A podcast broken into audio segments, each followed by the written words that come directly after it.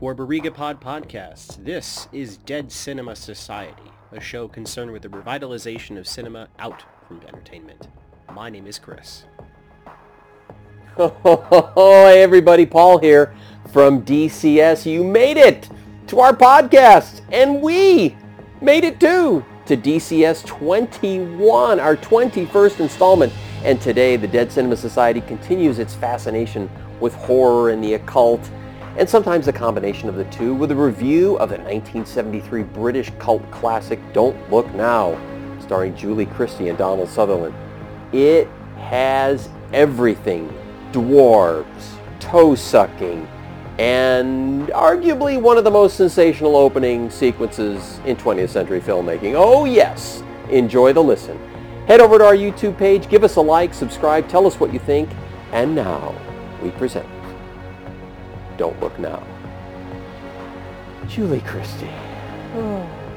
Yeah. So uh, I went last, so I'll start Yep. us off. Um, don't look now. Okay, I. uh, I don't remember how. I think the reason this got into the wheel was um, like a long time ago. I was uh, reading something that Ari Aster was writing about his influences for Hereditary. Mm-hmm. And I think that this was one of his big influences. So I think that's how this made it in.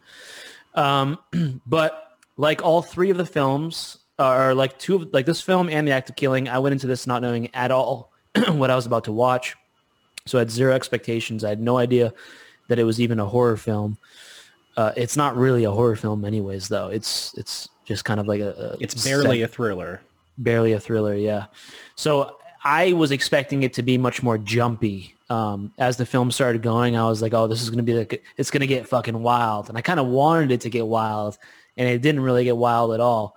Um, my initial reaction when the film ended was i fucking hated this movie. Um, but this was one of the films one of those films where I woke up the next day thinking more about it, asking more questions about it. I started reading a little bit about it. Um, and I do like some of the ideas that were that were explored um, and some of the techniques were interesting, but overall, I think the the the too much zooming, too much quick cutting, just overdone. Like it was a little too experimental for my liking. Um, and I just don't think that it was successfully um, alchemized, if you will. And with that being said, I give Don't Look Now a 6.7. Okay. Okay. All And. I pass it to Chris. I was like, you want to bring the fire first? yeah, let's bring the fire. oh my god, this movie, man. Burn it Ugh. down.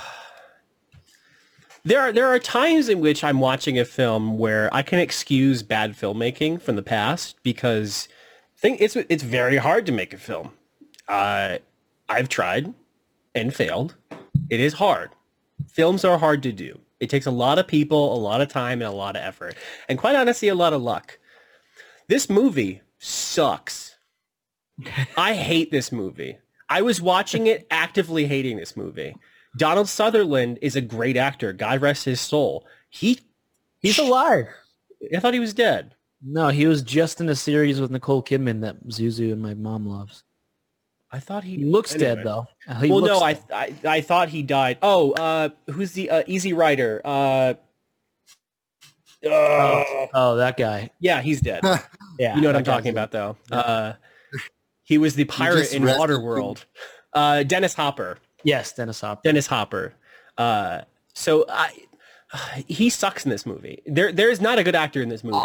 I'm sorry. Like this is a this is a early '70s jerk off fest, and uh, please tell me, and I, I, I will I will stop my answer to say where in this movie does there belong a sex scene? That's It what does. makes it great. No, it's so bad. It's literally just thrown in there, and I did the research, and it was thrown in there at the last minute, and it was so terrible that I'm going to give this ranking the ranking it deserves, in my Oh, God. opinion. And you cannot tell me anything else. Uh, gonna be bad. I'm, I got He's so got.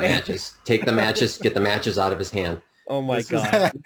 This has Phase four oh vibes. my Oh, That's where I- I was yeah. going to lead with phase four. I'm like, oh my god. Which is funny that you say that. The 'cause I zero give is the bottom number. The zero is the bottom number on your phone. Excuse me. Sorry. I no no no. I am very cognizant that phase four is the bottom of our list. So therefore it should be the basis for which we should judge things.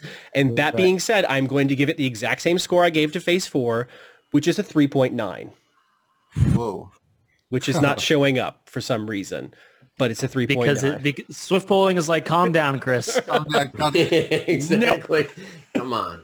Even No swift, rash decision. even swift polling thinks you're being too harsh. no, I'm not. It, it got the exact thing that it deserved. And it showed up on there. Three point nine. Wow. Who are you passing it to? I'll pass it to Paul because Aaron's going to bring some uh, some whatever to this. But I'm Paul. been, Paul. Paul. Not saying shitting on Aaron, but Paul has been contradicting, and I want to hear what he has to say. No, I'm just going to channel Zoo. Um, she would be saying something like, Paul's going to find something good about this movie. Um, He's going to read gonna- the book. he's going to read the book.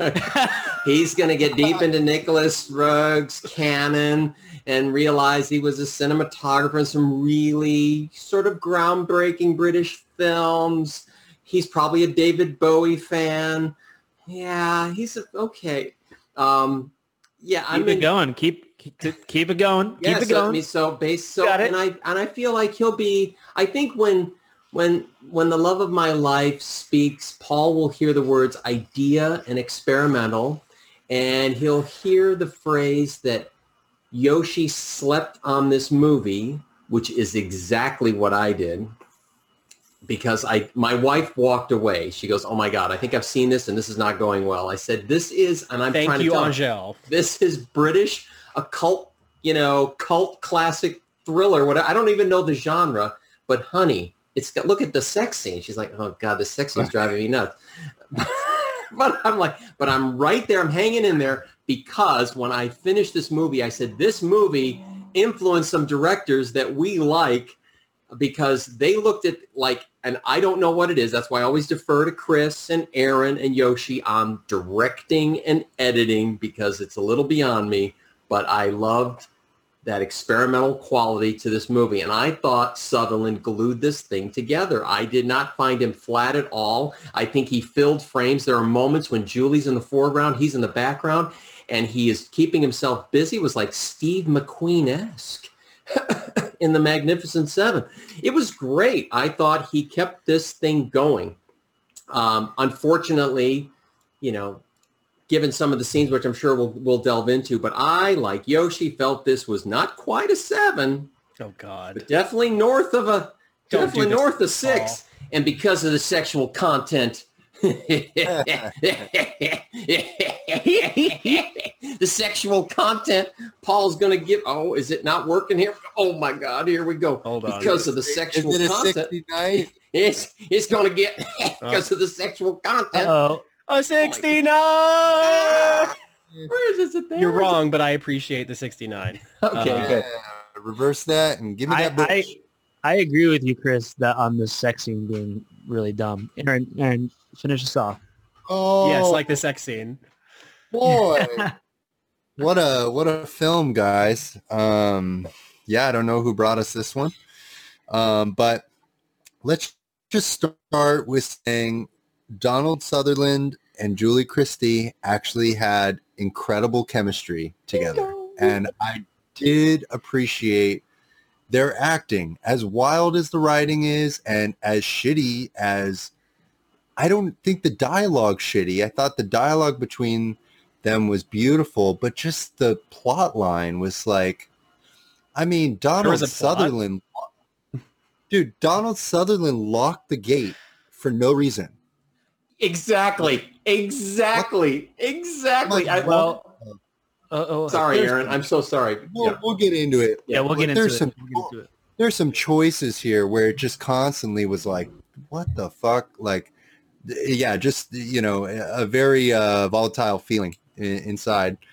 Um, but honestly, some of the most natural um, uh, relationship, marriage acting I've seen, and I mean they sold they sold it so well. I was like, I don't know how either of these people are in a relationship or married as this movie is taking place because they are so their inhibitions are so out the door and they are so present with each other in this marriage it just felt so real and because of that aspect of this film i will be giving this film uh right there I'm six point five. Six point five. I've never heard. I've never heard so many compliments for a film with such So low bad. ratings. Oh, but the plot, the plot, Yeah, it just- saying, I- the plot is so bad. I mean, just the the accidents that happen and all this. Just there was just there's so much to not like about this film that even their beautiful acting, which was very inspirational, it's just the rest of the film is just trash. Well, this trash film gets a six. Good, that yeah. I mean, Yeah, that's where it belongs. Yep. belongs in the D category. Yeah. So uh, don't look. Don't watch now either. Don't watch now. It's interesting um, that the acting was kind of saving grace for you, Aaron. I'm I'm more along the lines of of Chris, where I mean, I don't think that Donald was bad in any way. I think he was one of the only things that was watchable about the film. Um, but I didn't get this sense that it was like anything, you know, crazy good between them. Um, for me, the saving grace rather than the acting again was more that this was sort of like so Venice was like a labyrinth and he was like a rat in the in the labyrinth. That's what that scene was about where he he he- he's in in those tunnels and there's a little white rat running around. I think that's meant to be him. And so to catch the the audience up a little bit, his daughter drowns in their backyard in this little river. And then they choose he chooses to go work in Venice, like the most water-ridden city there is.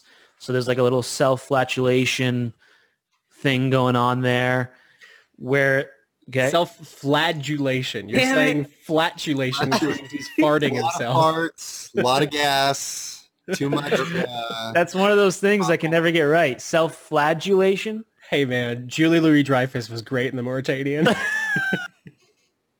so flagellate, like whipping, Flagging, or yes. flatulate, like Yeah, he was he was farting a lot, and so they decided to move to Venice. Um, but again, I think the ideas here are cool. Is like whereas his wife is choosing to try to deal with this grief in maybe the not the most logical way, but she is looking for comfort um, by believing that their daughter is communicating to them. He, on the other hand, is you could maybe presume that he's choosing to try to just ignore the emotions that are bubbling up inside of him. And so he's not dealing with his grief, um, which is why he's so he's getting all these omens right throughout the film as to leave Venice or to pay attention to a certain thing or to deal with his grief. He's choosing to ignore all those omens. And so is that what leads him to this red dwarf? And is that why she goes like this? Because that's basically the universe saying to him, no, you were focusing on the wrong thing. Like you weren't supposed to be searching this deep into the labyrinth.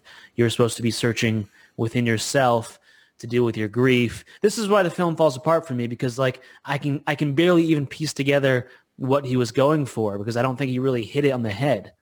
and like the scaffolding in the in the church, you're doing some heavy lifting, but you are not going to be able to hold that up for very long. Yeah. Because this movie No, you're right. is terrible. and like I I mean, even getting into like a technical aspect of it, did you guys notice how much ADR there was? Of Yeah, like the- they'd Yes, be walking yes, and it was yes, like that bothered the hell out of me. And everything's fine. yeah, you're right. And why? What? What's with uh, Italian filmmaking and ADR? And then not giving us subtitles. Yeah, no. For subs- any of the That's what I loved about it. I was, was like, I want to ask everybody, did yours have subtitles? Yeah. 'Cause Mine had No. I, I like that up actually. Thanks I thought for that making was a it good clear to us, Mr. Sutherland, because we weren't sure where you were going from A to B to B to C, C to D. No, but that I thought that was a cool choice because it made us, the audience, have to like be like, wait, so so what's happening here? It it, it kind of was. It made us along for the ride with Dust with Dustin Hoffman with Donald Sutherland, of not really being sure where things are going or if people are on his side or against them. There was some positive things about the film, like the tension, Mhm. the the sort of paranoia of not really knowing. It seemed like the whole city was against him at some point. I thought the priest was the real bad guy in the film for most of it. I thought he was plotting to get Donald Sutherland killed so that he could take Donald Sutherland's wife for himself. Like my head was going in a million different directions to try to figure out this thing. And then it, it turns out that the city's plagued with a dwarf serial killer. I mean, is that literal or is that metaphorical? I just can't put it together. so there's a lot of I, I think there's a lot of th- I can point to like a couple different things this movie that I liked because I, I forced myself to think about this from that perspective, knowing that I was going to hate this when we were talking about it.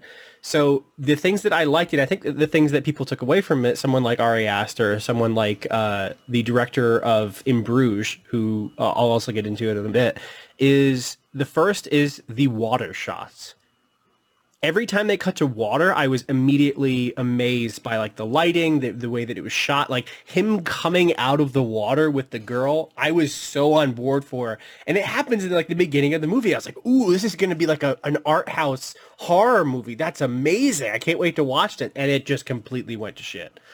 Like, so there's that. There's the idea of Venice as a character. So the idea is that Venice is like playing with him almost, like things are falling down and, you know, he's there to restore it, but it doesn't want to be restored. It wants to go under the water. There's constantly bodies being dragged up. Like, I thought that was super cool. And then the other thing, and I realized I made fun of it, but like kind of the way that he, it cut, you never quite know what was going on. And like the reason that I chose the best scene of the movie, in my opinion, for the clip was because I was like, oh shit, like this is his life. As he's dying, he is literally seeing what is going to happen and what will happen. And like the people, the, the watch commander kind of sitting up and being like, oh my gosh, what's happening? I thought that was cool. But three things that I like about a movie does not a good, does not a good movie make.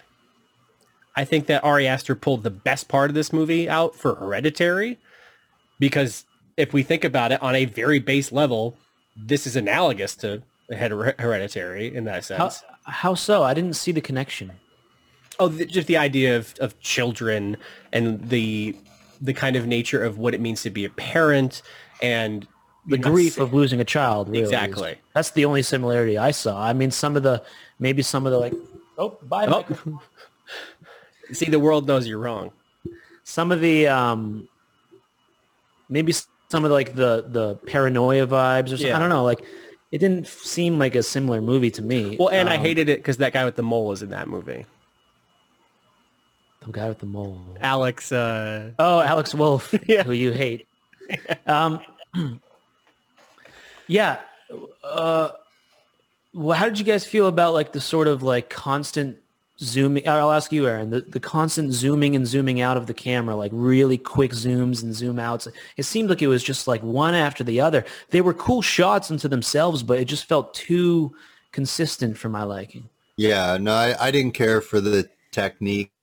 I mean, like Chris said, I was captivated um, dur- during the drowning scene and him pulling her out. And, um, you know, I mean, I don't even think they used that zoom effect during that. It's just, there was some experimental things going on. I was going to say this film also, it, it kind of felt like an excuse to show off how beautiful Venice is.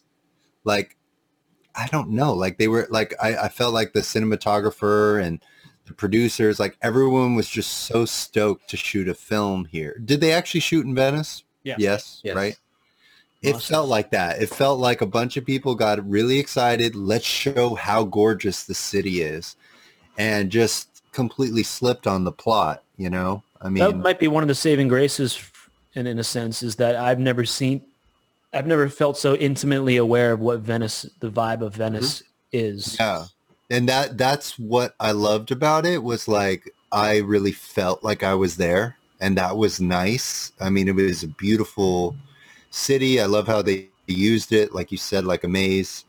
Um, it was just very intimate, but you know, once again, there's a lot of things where it's just like, what, like the the when when she goes by in the boat with the old ladies, right? That's a premonition. It didn't actually happen, right?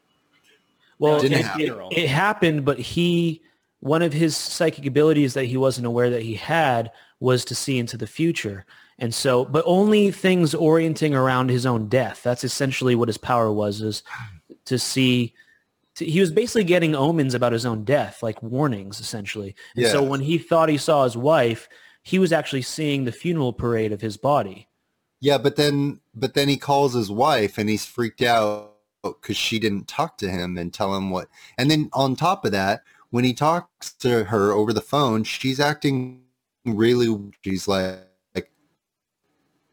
just her demeanor very off. She's like, "Oh, I, I'm catching a flight." No, no, no. And he's like, "Well, what happened to you?" And she's like cutting him off, like, "Oh, no, no, don't worry, don't worry, everything's fine." It's, it's like it felt like she was somewhere she was not supposed to be. Right. But then you introduce her back into the story, and she really was just taking care of her kid. And now she's back in Venice, excited to see him and runs to meet him.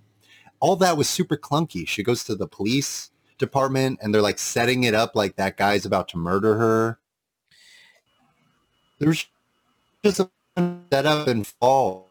And it doesn't, it's not congruent. It, it's not enjoyable for the audience. I mean, I'm not like, it, it, it wasn't a good ride of suspense. It, it was just completely, I don't know, let down, misinformation, ah, bad storytelling. I don't, I don't know. Yeah. Aaron, I'd love to know what nationality you are so I could give an informed opinion of where you're coming from with that.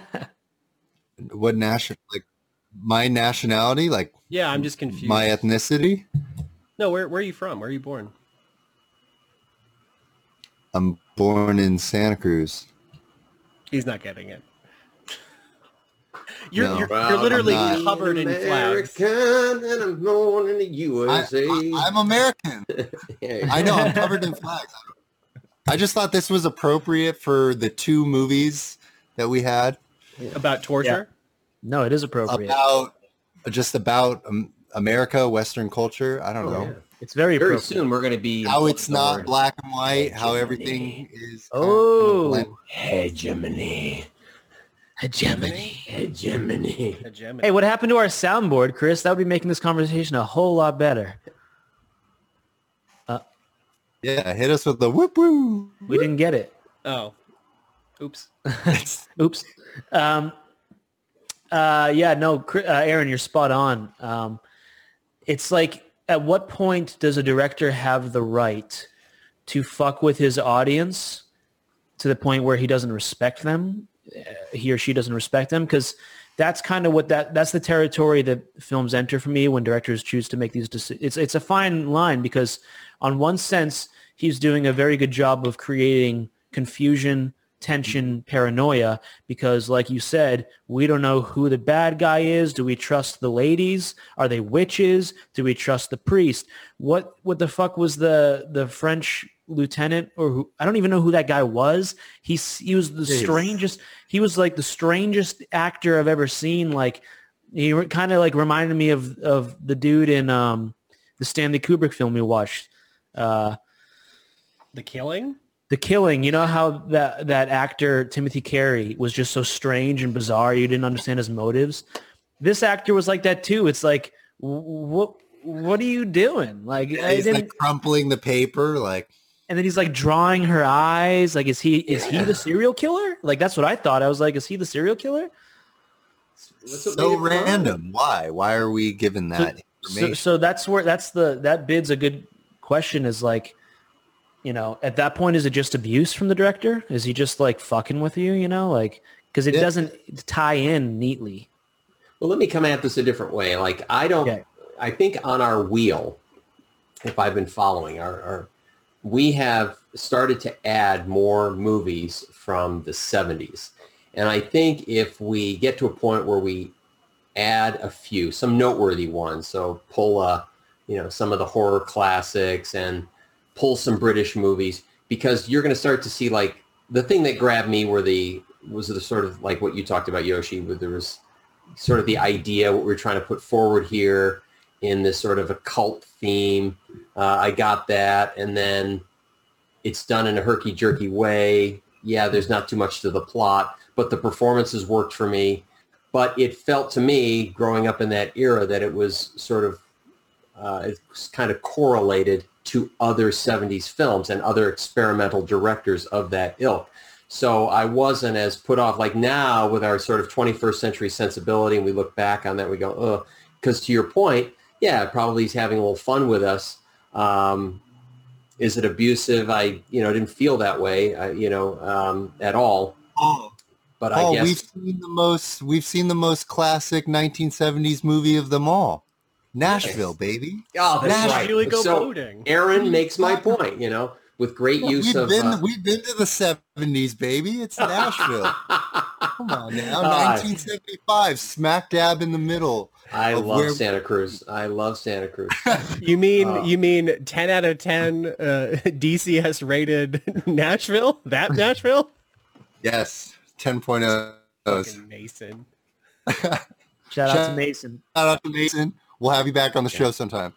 One hundred Uh, percent. yeah, Paul, go ahead. Finish your Yeah. thought. So I, you know, uh, I'm trying to crystallize my point here, but you know, again, for the benefit of anybody watching up to this point is wondering, oh my God, you know, just keep in mind that a six is fair, and I thought this was fair. I thought, I thought Donald Sutherland, Julie Christie did have chemistry. I thought uh, they kept this thing moving forward. You know, and for me, a movie like this always begs a lot of questions that are not related to our review show. But for me, like, you know, was Donald Sutherland, the Canadian, you know, were they asking him, what are you doing this summer, Don? And his agents calling him and pestering him. He's, well, I'm, I'm certainly not watching the Stanley Cup because, you know, my Maple Leafs are not in it. I'm going to head up to my cottage. Wait a minute. I got a chance for you to do a nudie scene with Julie Christie. Oh, okay, great. So off he goes to Venice, and I think Venice is a backdrop because Yoshi, you're the one who has definitely steered us into motifs and symbols and themes, and definitely the rat in the water. As soon as I saw the little white rat, I'm like, ooh, here we are in the catacombs or the tunnels of Venice, and is that where Donald Sutherland has been? And we've never really had a, an emotional exploration because after we have that very powerful scene at the beginning, the daughter drowns, he's trying to resuscitate her, and then it sort of moves forward in time and in our more with our more modern sensibility we know we're going to have this you know sort of gnashing of teeth as the couple come to terms with you know the loss of a child but they seem to have moved on from it. And he is now pouring himself into his work. She is you know sort of pouring herself into the venice environment. And you know if there's a venetian quality that we don't know about yet it's like okay we're now surrounded with water. So clearly it has no effect on them that going to a city which is sinking into water is having any psychological traumatic effect on them. And that to me was very fascinating. And I was like, will this be explained at some point? Well, I guess this is probably for the show. Okay. Because it certainly wasn't explained in the plot. And we never, we just didn't have that couples moment that we, I guess, ordinarily would have where we, we've got to, you know, our, my heart's rending and I need to talk about our, our beloved who's gone we just kind of moved on. I've got to, you know, let's see if we're matching up mosaics and let's go have an, a, a very, very, I mean, the, the length of that scaffolding scene, I played it back twice, even at 2X on YouTube. And I was like, holy cow, this is a long scene, a Mhm. really, really long scene to watch a stunt person in a crazy non-matching wig. I'm like, wow. But again, it probably informed, uh, you know, getting back, you know, reversing modern sensibility. It definitely informed an Ari Aster and and uh, and uh, Steven Soderbergh, and maybe on some cool editing tricks that they employed later, and probably given you know I don't you know the full output of British cinema, but this is probably you know I'm sure that there's a, a selection of critics that are like, oh no, don't look now ranks among among one of the finest occult British thrillers of all time. Like, okay, so um, I yeah, saw did- so many people talking about how this was a masterpiece, and I just don't understand that. But- What? no. Yeah. Uh, So let me ask you guys this, and we'll wrap this one up. Uh, was the Red Dwarf the serial killer of Venice? Did Donald Sutherland really die in that moment, or did he die, for instance, earlier with the scaffolding incident, and then the rest of it was just sort of like, you know, like images that he he, went through during his death or something like did he really die by a midget by machete or axe or whatever the fuck she had in her hand? It seemed to be. uh, then, then what the fuck? because it's because what I couldn't reconcile was okay at the start of the film he's having these images flash into his mind his daughter playing with their son and and then there's red red red and then all of a sudden she drowns. And so I, what I couldn't figure out and it didn't make sense it would just be an interpretation is like okay is this was this his healing process? Because he wasn't there in time because he now he realizes in that moment he dishonored because I think that's what makes that final edited sequence of the, his images as he slowly dies uh, and he bleeds out of his neck a couple of times like oh okay i'm now atoning for what you know for my my failure to save my daughter. And there may have been other failures as a parent but i just felt like that was his absolution at the moment. So yes he got killed for me and but in his death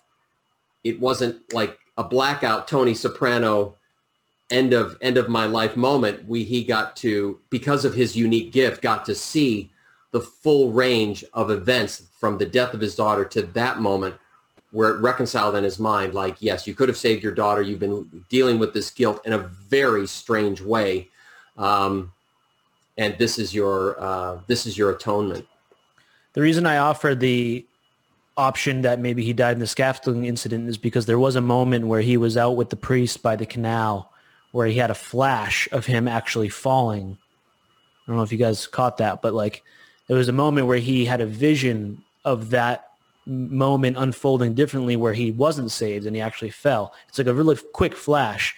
And that for me is why the film got as high as it did, if I'm going to speak positively about the film, was that there were lots of moments like that that I've never seen in film before where it was just really interesting, cool decisions made in the editing room to sort of, sort of just flash moments of characters' thoughts into the audience's faces.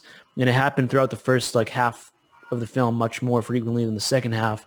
But there were just like interesting cuts and, and editing choices made where we got to see sort of like into the minds of these characters a little bit. Um, and I, I, I walked away feeling like that was pretty unique and cool. Any closing remarks from you three? I figured somebody would talk about Um, ants yeah, I'd like to say We're losing Aaron. Aaron is And I'm proud to be an American. Am I good? Am I freezing? yeah, you're freezing up. You're you look you like hear this me? right now. This is you right now. These colors are. Oh, am funny. I? There you go. You're uh, My color. Hello, can you I hear think me? you're I think you're back. Am I freezing? Yeah, you're freezing. Am I back? Chris I'm still freezing? have to edit You're back. Remember, back? the blue portion of this state is the extreme left. And in the center, we grow vegetables, nurse livestock. We have a thriving red community. I'm proud to be. I'm sorry. we have our Okay, Chris, cornfield. You're back soy. in. This is where you cut it back in. Okay, Aaron, go ahead. All right, I got comments. Um, you know, in my opinion, this film could have been made 20 years earlier, and it it could have killed it. Like you would think through the decades that film would you know gradually get better and i feel like it, it does in some sense but to me this film could have been made 20, 20 years earlier I, i'm not sure the point i'm trying to make it's it's basically like I could see this being a 50s film and just being conquered in a narcissus kind of way. Yeah, you're You know studying? Hitchcock. Yeah, yeah. Like I want narcissus I want narcissus style this film 20 years later and this becomes a different kind of film. For for whatever reason in the 70s it seemed like they were doing some experimenting and with plot and camera and it just didn't work. It just was not successful. I hear you. Uh, um, yeah, I, I think at the end of these conversations, I always say to myself, you know, which which way am I leaning now? Did I go higher or lower? And I will say that I'm leaning closer to you, Chris. After this one, I, I don't have much to say about this movie. I think it was a failure. It's doo doo. Um, okay, that was Don't Look Now. We tried to have a good enough conversation to pull a night porter effect, and I don't think we succeeded. Um,